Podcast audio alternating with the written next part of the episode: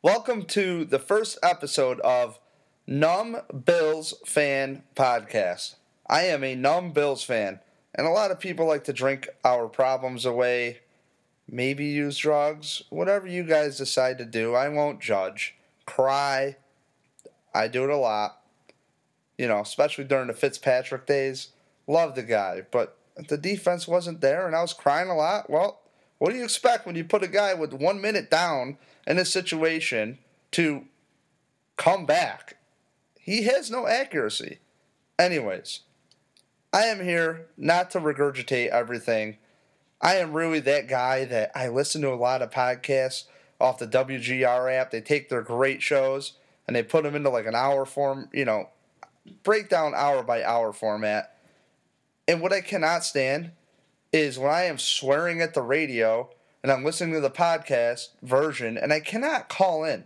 It really irritates me. So I am here now to vent all of my Buffalo Bills problems to you. And I now have a Twitter, just started up. I have my own, David J. Palermo on Twitter. Also on Instagram, David J. Palermo. But for this podcast, I've created Numb Bills Fan at Twitter. And pretty much that's where you can catch anything. I probably won't have a bunch of updates. I will honestly just retweet a lot of things I see and keep it simple. But I have to give credit where credit is due, and this is what I listen to. I listen to a lot of the morning show with Howard Simon. Also has Jeremy on there, who is great with insight. Listen to the afternoon show, Schopp and Bulldog, and the John Murphy Show, which is a nice podcast that they do seven to nine on WGR 550. There's a in-house reporter Joe Buscaglia, he does a mint job. I mean, he predicted C.J. Spiller years ago. Uh, there's another guy, Sal Capaccio, who used to actually have his own podcast. I've been wanting to do one for a few years, but I've never had the McNuggets to actually step up to the plate and do it. Sal does a great, great job on the podcast he had. I was so happy to see him get hired by WGR, who even before they were the official Bill station, was really on top of it they were so on top of it with the research and how deep, especially Joe B goes with the draft. And Sal has wonderful insight as well. You know, he was the first guy to really report and had a source about Terrell Owens signing with the Bills, which is great. Another guy I I really really enjoy is Tim Graham of the Buffalo News. Used to be with ESPN for a little bit. Um, he gets a bad rap because he actually has the stones to get in Twitter feuds to back himself up. I've always found him pleasant. Some people like to take dumps on him. I don't appreciate it. He's a great guy. At least so it seems. I, I don't know him, but I, I love his work. And another thing I listen to a lot of is, uh, you know, any various podcasts. So I'll just keep this moving along. Anyways, so we have Doug Marrone leaving. I really did not enjoy that guy. I thought he was so hard headed. It's so great to see Rex Ryan. Rex Ryan is like Brandon Spikes of what we thought of him, which was we don't like you, but if you come on our team, you're the greatest thing ever. We think you're great. And us Bills fans, we like to get attached to players no matter what. If they're a good guy, we really like them. If they're a bad guy, well, they come to Buffalo, we'll embrace them. Maybe they could be going on and on and you know, they could really make it happen here in Buffalo. Oh, if it didn't work there, it'll work here. I mean, I remember looking at guys that they would pick up in the off season. I'm like, I don't know who that is, but the write up sounds great. Look at the measurables. I was one of those people that was obsessed with Marcus Easley. Oh, give the guy a shot. He's got the measurables. Oh man, he's so tall, he's so big, he can go up and get it, you know. But anyways, I, I really like the Rex Ryan hire. I think it was a great thing because he says one thing that I think he actually puts his money where his mouth is, which is I'm going to put my players in the best position to win. Now, offensively with the Jets, you know, it didn't show it, but I really believe that he got a bad rap with the front offense office, excuse me, with the New York Jets. I did not think that Tannenbaum and the next guy got him enough players. He he really didn't. Um, he, he did not have much luck with the scraps he was given offensively. I do like though that he let Geno Smith just let it rip. Just just learn. Keep going. Coaches also do a wonderful job when when they get a, a second chance. Like anybody who's human, you learn from your previous mistakes and really I hope Rex is that guy. I mean, even in the press conferences at the combine, you know, he had funny jokes and he, he had a, a, big baseball metaphor that I'm thinking, what are you even talking about in the beginning? But if you haven't checked it out, check it out on the Buffalo Bills website. Um, it was pretty cool to listen to. And he just talks about, yeah, I'm not going to talk about players on other teams. You know, he's like, I learned the hard way. I'm not going to do it again. And he's not as fiery as he used to be, but he doesn't need to be. I, I just care about my team winning and finally, we have ownership who's willing to spend. I mean, Terry Pegula buying the team. I did have a close friend, the powerful Jeff Knight, if anybody knows him. He runs this little DIY record label, Full Circle Attack, and we go to games. We're all season ticket holders. We go to the games together, and he was the only one who complained because here in Rochester, New York, the prices of the Amerks went up, so he complained that the price of the Bills tickets would go up, which I understand, but I'd rather be able to go to the games instead of having to fly to LA and have the name change. So here nor there, I think Rex will be sweet. Terry Pegula is going to be awesome, and everything's going to be cool. Um, the first thing I look at is immediately reports are that he wanted to trade Kiko, and really I get it. I really get it. I mean, think about it. The team did so good with the 4 3 last year and they came off of a 3 4. Allegedly 3 4. But it was really a hybrid, and it was just two different schemes these players have seen success. So I'm glad that they just re signed Hughes. I'm, I'm glad that Nigel Bradham has come to form. You know, Brandon Spike stepped up, and really, I, a lot of people are saying that on the radio too. They, they look at Kiko Alonso like that first round pick instead of EJ Manuel. And and I have to be honest with you guys, we have a good coach in Rex where he puts his money where his mouth is, which is put the players in the best position to win, that means we have a new lease on life with all three of the offensive linemen they drafted. I mean, the seventh rounder, Henderson, was the only one to regularly make the field next to Cyril Richardson, who, as far as what I hear from, you know, being Mr. John Madden football coach, me, uh, man of 15, you know. He wasn't that good, Richardson, as far as all the reports and what I saw. I mean, it was crazy watching the statue Kyle Orton get sacked so many times, and I didn't think EJ Manuel got a fair shot. I thought maybe send him for a game, let him learn a little bit. But really, with Rex Ryan, you have a quarterbacks coach in David Lee who's awesome. You have Greg Roman, who he made Alex Smith come to life. I mean, that guy was left for dead. Seriously, left for dead. I cannot believe what he did with Alex Smith. And then Kaepernick had a down year, but maybe they shot too much uh, things on his plate for him. But uh, here nor there, EJ Manuel now has a, a staff around him. I mean, I'm going to bash on Marrone a little bit. I really felt that that guy was a moron, especially offensively. He was smart enough to let a defensive coordinator especially an up and comer Mike Pettine, aka Rex Ryan's right hand man. They created that defense together. And he came in and let him just run with it. All right.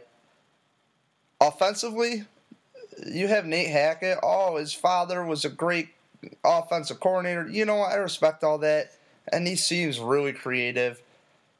But he got a bad rap, I thought, too, because in in the end, he was handcuffed by Doug Marrone. That said, first year, you have a rookie quarterback. You have a rookie offensive coordinator. You have a rookie head coach in the NFL.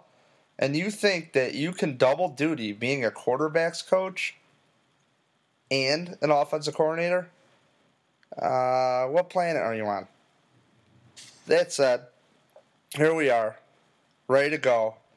Free agency starts tomorrow, and I cannot wait to see what they do. Doug Marrone isn't in the building. Jerry Hughes said today in a press conference that it's a totally different vibe. Everybody here, it's a totally different vibe.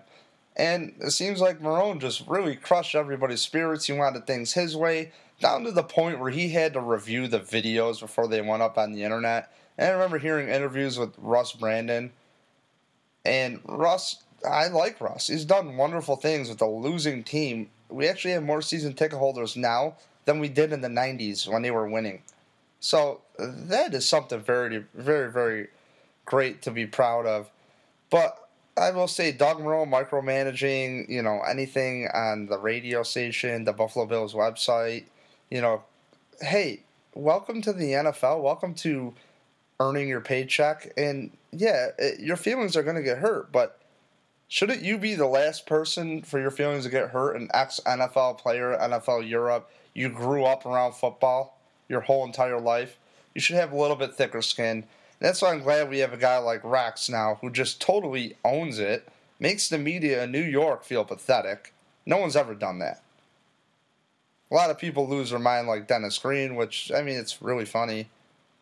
But when you're such a weenie that you decide, oh, we're to have the PR guy or whoever he is do the injury report, Doug Marrone, something's up. You got to go. You really got to go.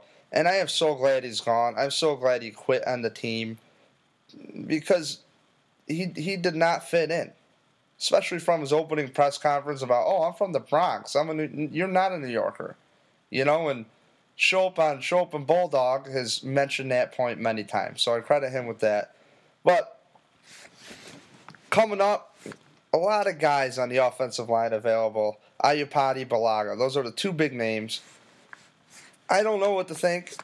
A lot of people don't want to spend big money. You know, they let Levitre go because he was going to get big money. But then again, in hindsight, um, a lot of the guys, from what they're saying in the front offense, office, sorry, through the grapevine, was saying they really did not think that Levitre was durable, that something was going to happen. Well, lo and behold, the dude was hurt.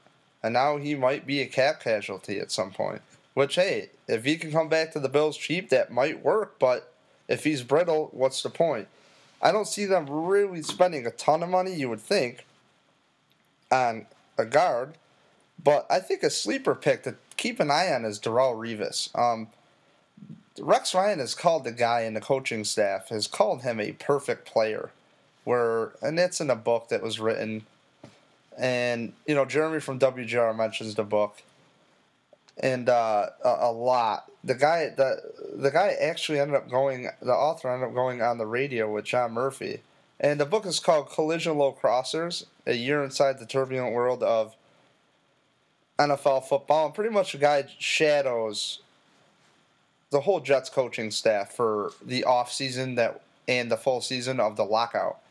So it's really interesting. And again, you know they they call Revis a perfect player. They call Cromartie a guy that just makes you scratch your head because he's so athletic, but he doesn't want to tackle, and he just. I don't know if he takes plays off, is what they said, but he just. It, you just scratch your head because you know he can make the play and he doesn't want to do it, which is the reason I got San Diego got rid of him. He doesn't want to tackle, but I mean Deion Sanders made a career of not tackling, and he's pretty good. He's in the Hall of Fame, Neon Deion, but I, I expect them to make big moves. I would not be shocked if they signed Revis.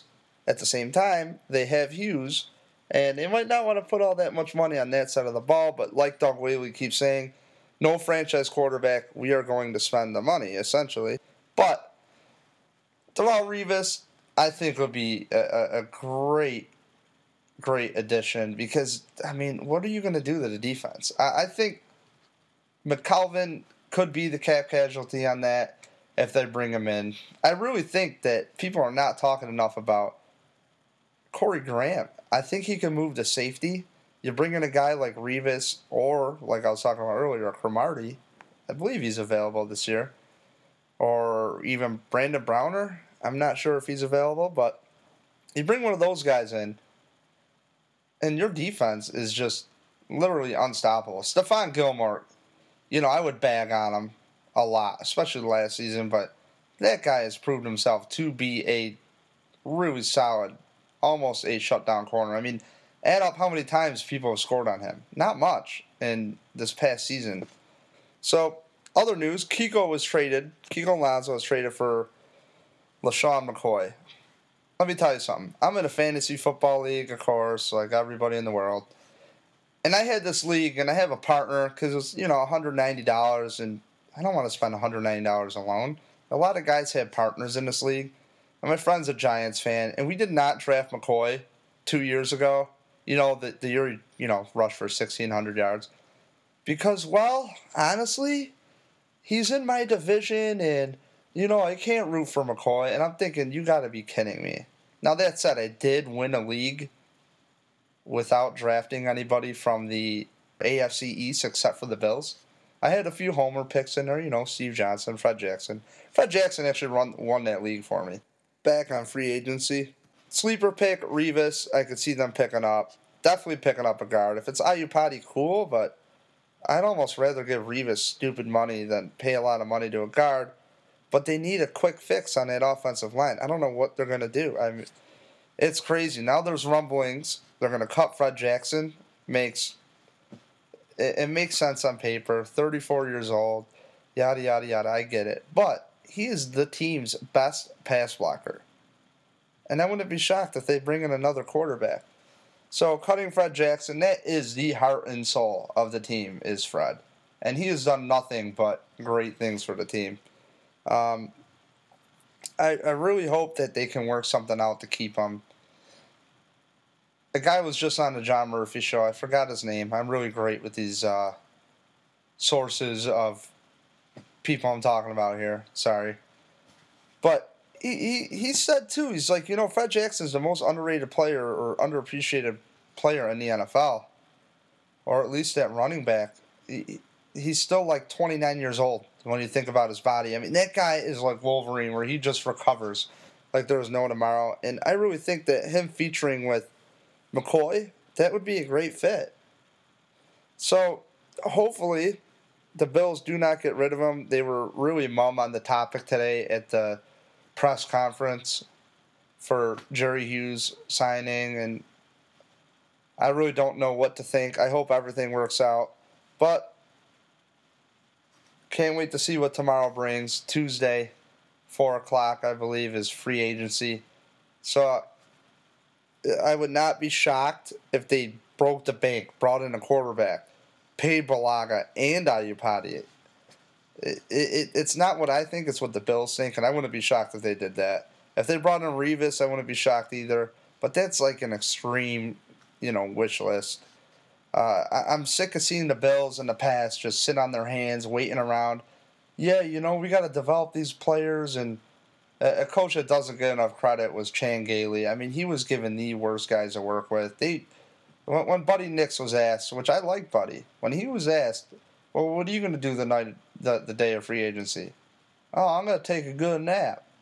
Oh, cool, dude. Like, you don't really want to sign anybody, or you're not going to be up at midnight doing deals? No, no, we're going to wait. And the first guy they brought in that was big was Mario Williams. I mean, that paid off. Definitely paid off. But now with the Pegulas, Rex Ryan, sure Rex is going to get his way. Lovable dude he seems really on page with the front office, and Whaley seems on page with him. Even crediting Whaley, hey, keep drafting how you're drafting, we're going to be just fine. And it says something about the other regime with the Jets, with the front office. And there's nothing else I want more than the Bills to win. And you know, they say build through the draft. Well, the team has finally been building through the draft, especially on defense. I mean, I did not expect Da'Norris Searcy to step up to the plate like he did last year after Bird left. You know, and then you got guys like Dareus coming into form. I mean, he was he was good his rookie year. It seemed like the second year he was down a little bit with uh, Wannstedt. But I mean, man, that guy is just an animal. I, I hope all four of those front four go to the Pro Bowl this year, and, and even guys like Manny Lawson, who when they brought him in three years ago, I was like, eh, what are they to do with this guy? He doesn't really rate out too well. You know, I go on PFT all the time, Pro Football Talk. I read the comments because a lot of times in the comments, you come up with little nuggets of information where it's like, oh, man, he lost and didn't work out in San Fran because they did this, or oh, good luck with that. I believe he played for the Bengals, and you know, I researched it, found out what schemes he played, why he failed, and you know, you just pick up little nuggets in the comments and you get to research it. And and it's like great seeing guys like Manny Lawson.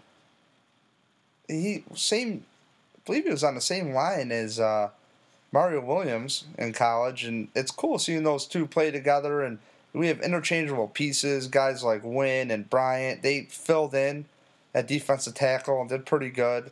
But don't be shocked if they pick up a defensive end in the second or third round. Um, should be real interesting season. I'm looking forward to it. We have an owner with deep pockets. It should be great. But that's it for this edition, first episode. Sorry about all that. You know, jibber jabber back and forth with myself. Hopefully, I'll have guests in the future. Maybe I'll interview uh, some friends, get their opinion. Interview my girlfriend who goes to the games.